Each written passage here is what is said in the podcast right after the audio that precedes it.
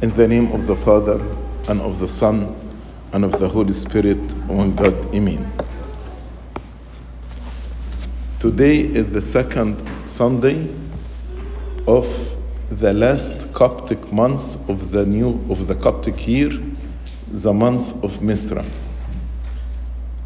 And since this is the last Coptic month in the Coptic year, so the church usually during the last month reminds us with the end of the world and also with the end of our life.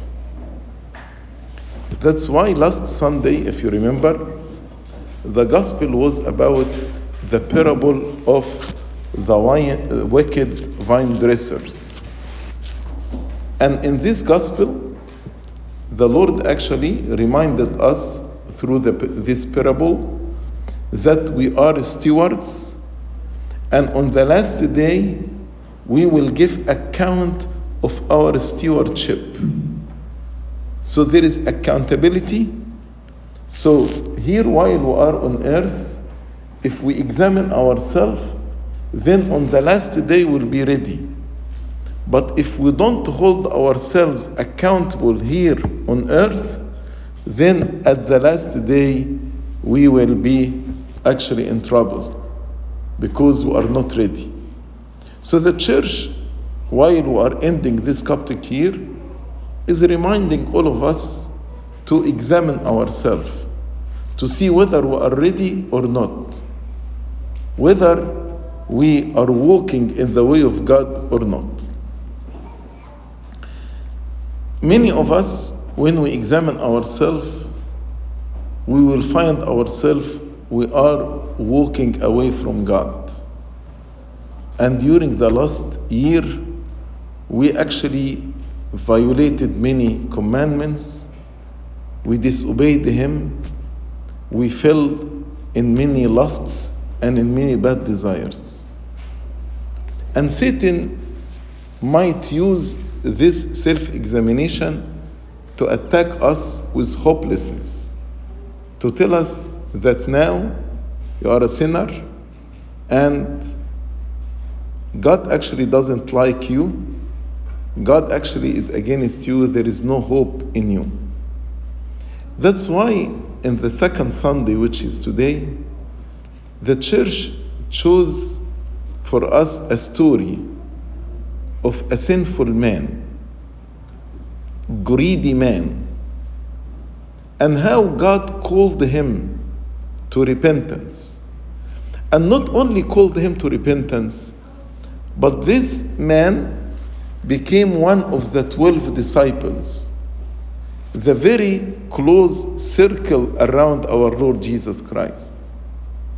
And not only that, he became one of the four evangelists that wrote to us the four Gospels. We're speaking about Saint Matthew. Matthew had two names, Levi and Matthew. And it was a common in the Jewish culture to give two names Aramaic or Hebrew name, and also a Greek name.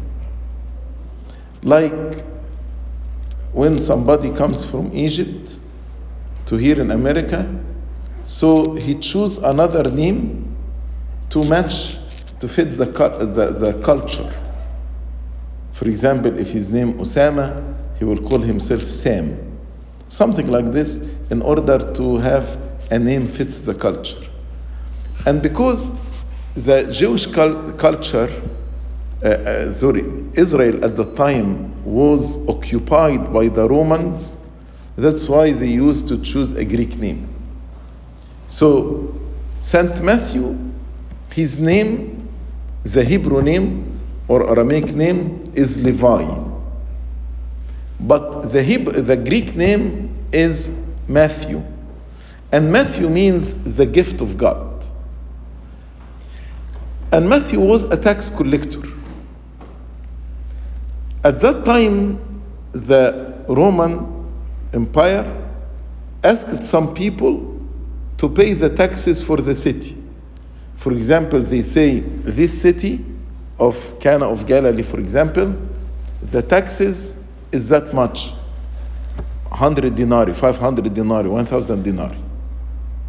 So a person comes and pay all the taxes of the city to the government.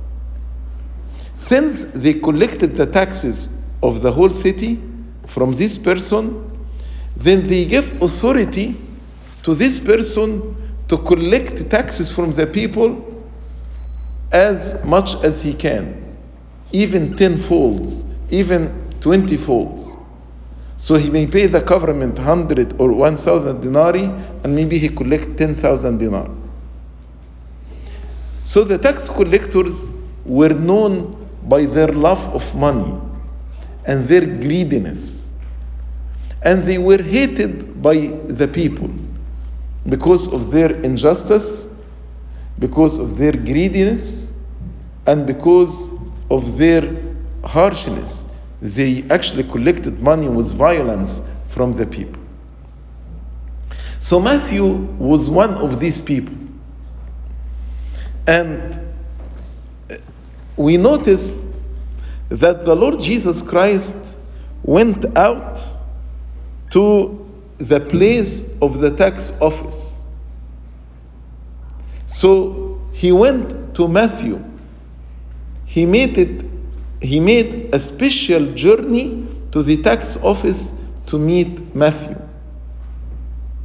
Which means the Lord actually comes to us. He doesn't wait until we come to Him. He told us in the book of Revelation, I'm standing at the door and knocking. If you open to me. So if Satan told you that you are a sinner and you are not worthy of the love of the Lord Jesus Christ, then know that Satan is lying to you, is deceiving you. The Lord said in the gospel today very clearly, I have not come to call the righteous but sinners to repentance. I have not come to call righteous but sinners to repentance. He went to Matthew, to his place. And it was beautiful that Matthew's heart was ready.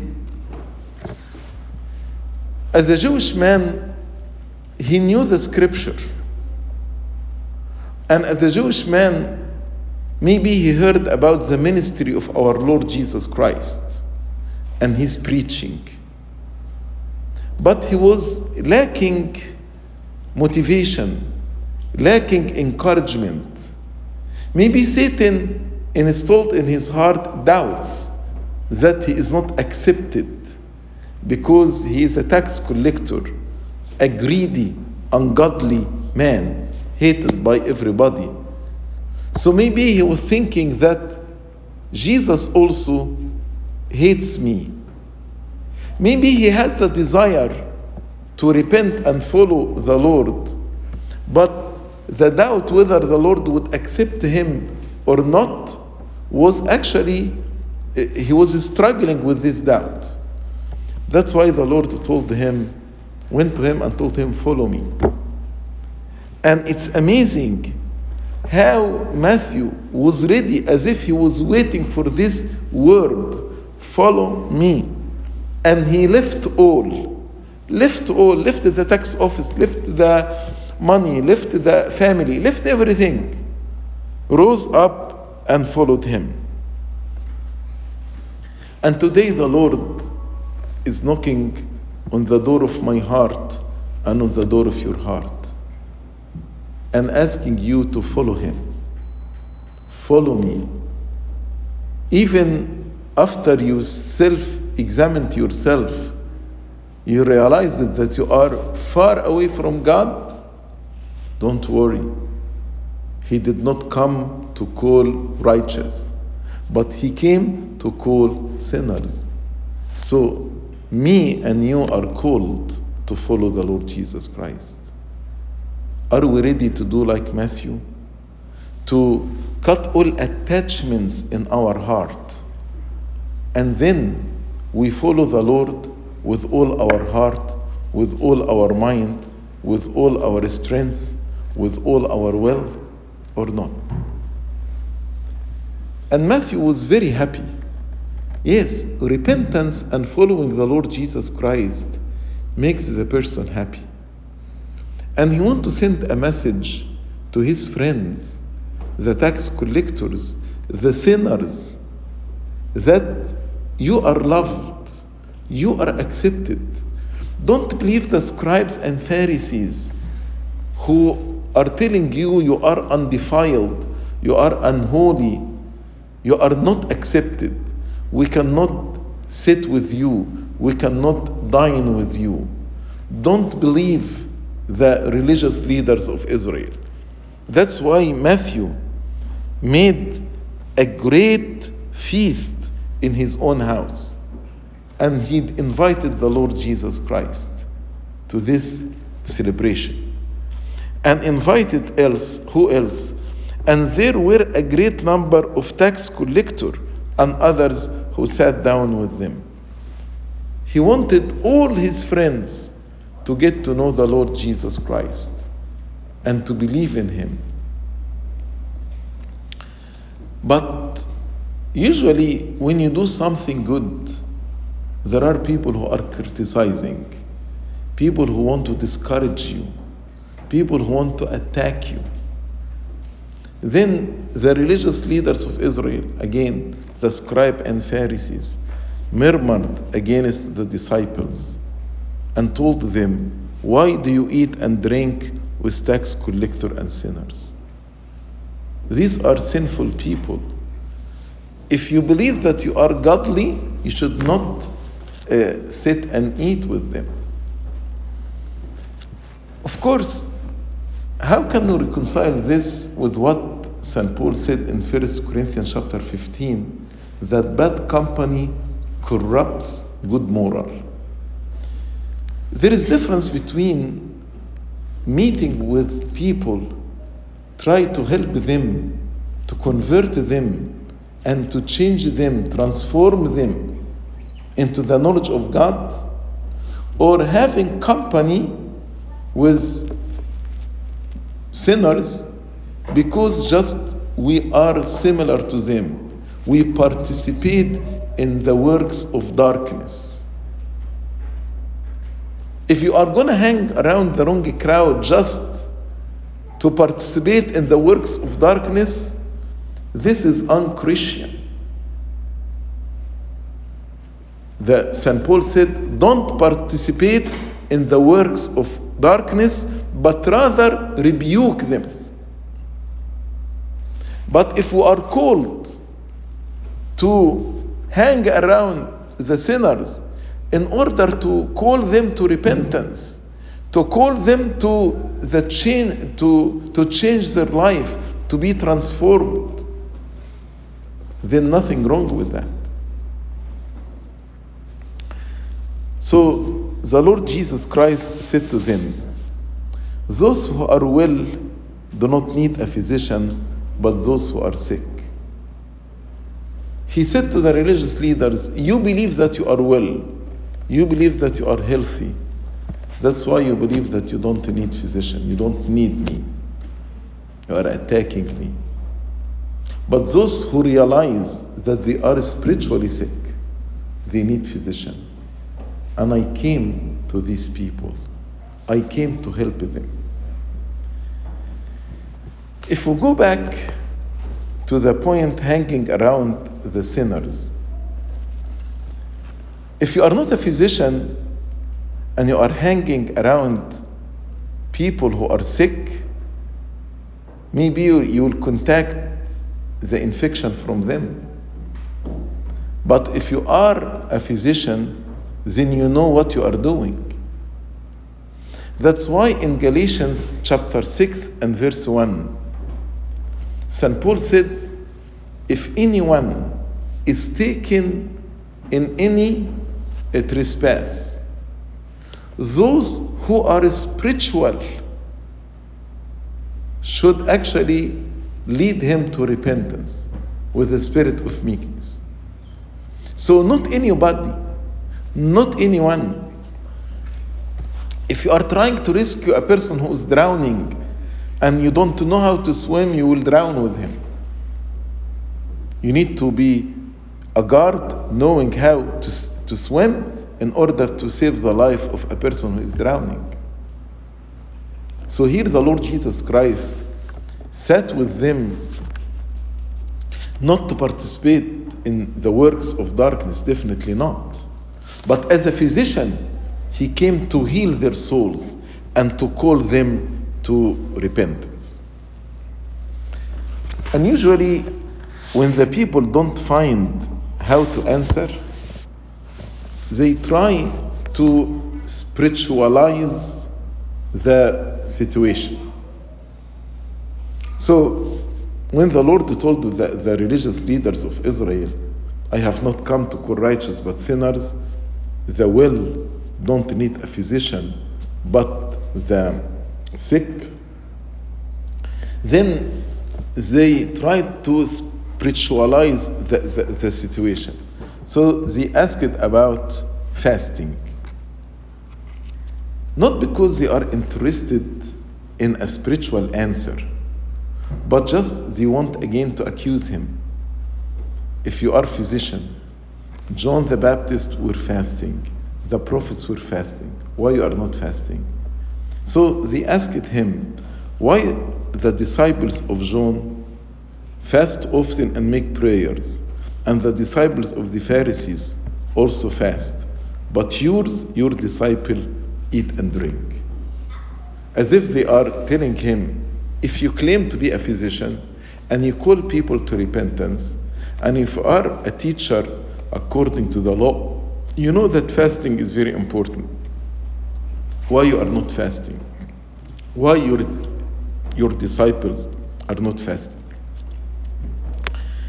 Then the Lord explained to them that in a wedding, when the bridegroom is around, people cannot fast. But when the bridegroom is taken up or taken away, then they will fast. So he spoke about the time of fasting. So the principle is there. The principle of fasting is there. But what is the right time?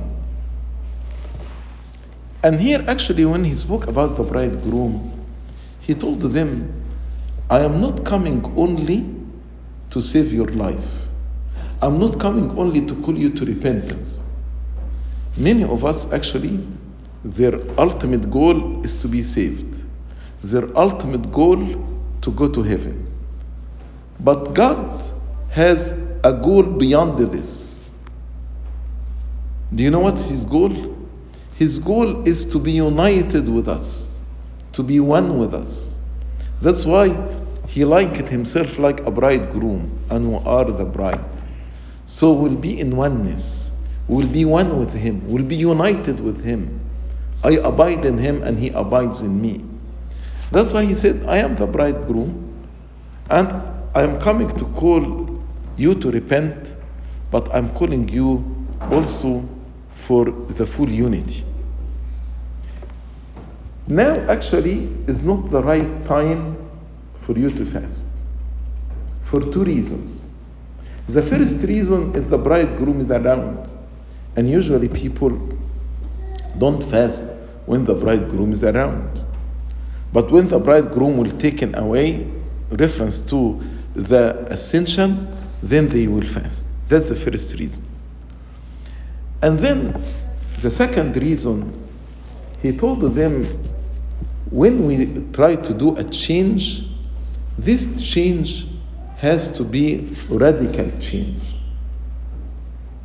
You cannot just make patches and consider these patches are a change or transformation in your life. So he said, told them, no one puts a piece of a new garment on an old garment. Otherwise, the new makes a tear, and also the piece that was taken out of the new does not match the old.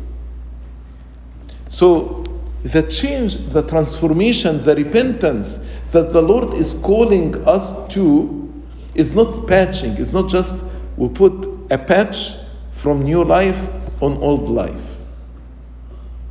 Unfortunately, many of us understand uh, spirituality this way. It is pick and choose. I can keep these uh, characters or characteristic from my old life, and then I will add this from uh, my repentance. You cannot combine those. Everything has to be new, renew, renewed. Everything has to be new. هوذا كله قد صار جديدا. In few weeks we'll start a new year. If you want to start this new year with real transformation, it has to be radical transformation. That's why repentance is like you are making U-turn. Instead of walking against God, you are making U-turn and walking in the other direction. You cannot put a patch from a new garment on your old garment. No. He gives them another example, and no one puts new wine into old wine skins. The new life in Christ, you cannot put it in your old heart with all its lusts and evil desires. No, you, you cannot do this, or else the new wine will burst the wine skins and be spilled, and the wine skins will be ruined. New wine must be put into new wine skins. So he will not ask them to repent, to, to, to fast uh, according to the Jewish law. No, they should wait until they receive the Holy Spirit after the Son ascend to heaven, and then they will start new. So these are the two reasons why they were not fasting, because the bridegroom is with them, and they cannot just use new uh, means of grace and put it in hearts that are not renewed by the new covenant with God. Then he warned us from uh, something we call it the relapse. Many times after we start new with our Lord Jesus Christ, we relapse. We go back to the old man.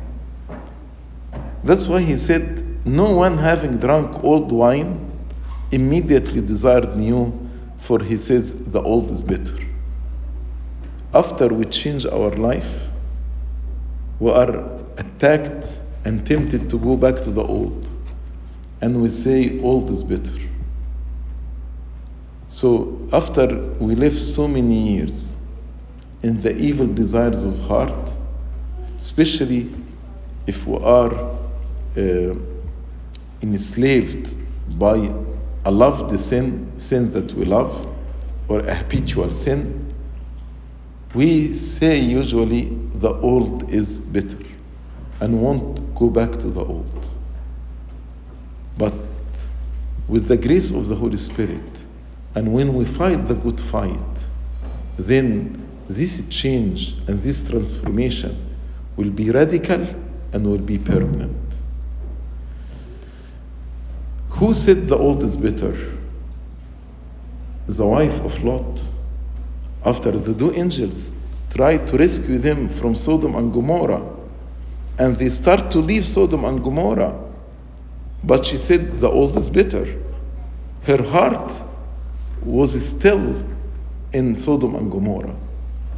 When God told them, Follow me, they start to leave physically Sodom and Gomorrah, but the attachment is still with Sodom and Gomorrah. And she looked back. That's why when we follow the Lord, we need to do like Matthew. We need to cut all attachment with the old life. We should not do like uh, the Lot's, Lot's wife and look back and we say the old is better. No. If we start with Christ, then let everything be new. Matthew did not return back to the old life. St. Paul, after his transformation, did not return back to the old life. Zacchaeus, the tax collector, did not return back to the old life. So today the Lord is knocking at the door of your heart and telling you, Follow me. Who among us now we cut all the attachment and we ask the Holy Spirit to help us to cut all the attachment with the old life. And we ask God to create in us a clean and pure heart and to renew His Holy Spirit within us, to give me new heart, new mind, new will, new thinking, new life in the Lord Jesus Christ.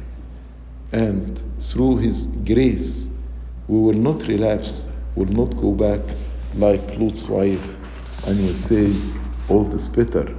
No, being with Christ is the best actually option in our life. Glory be to God forever and ever. Amen.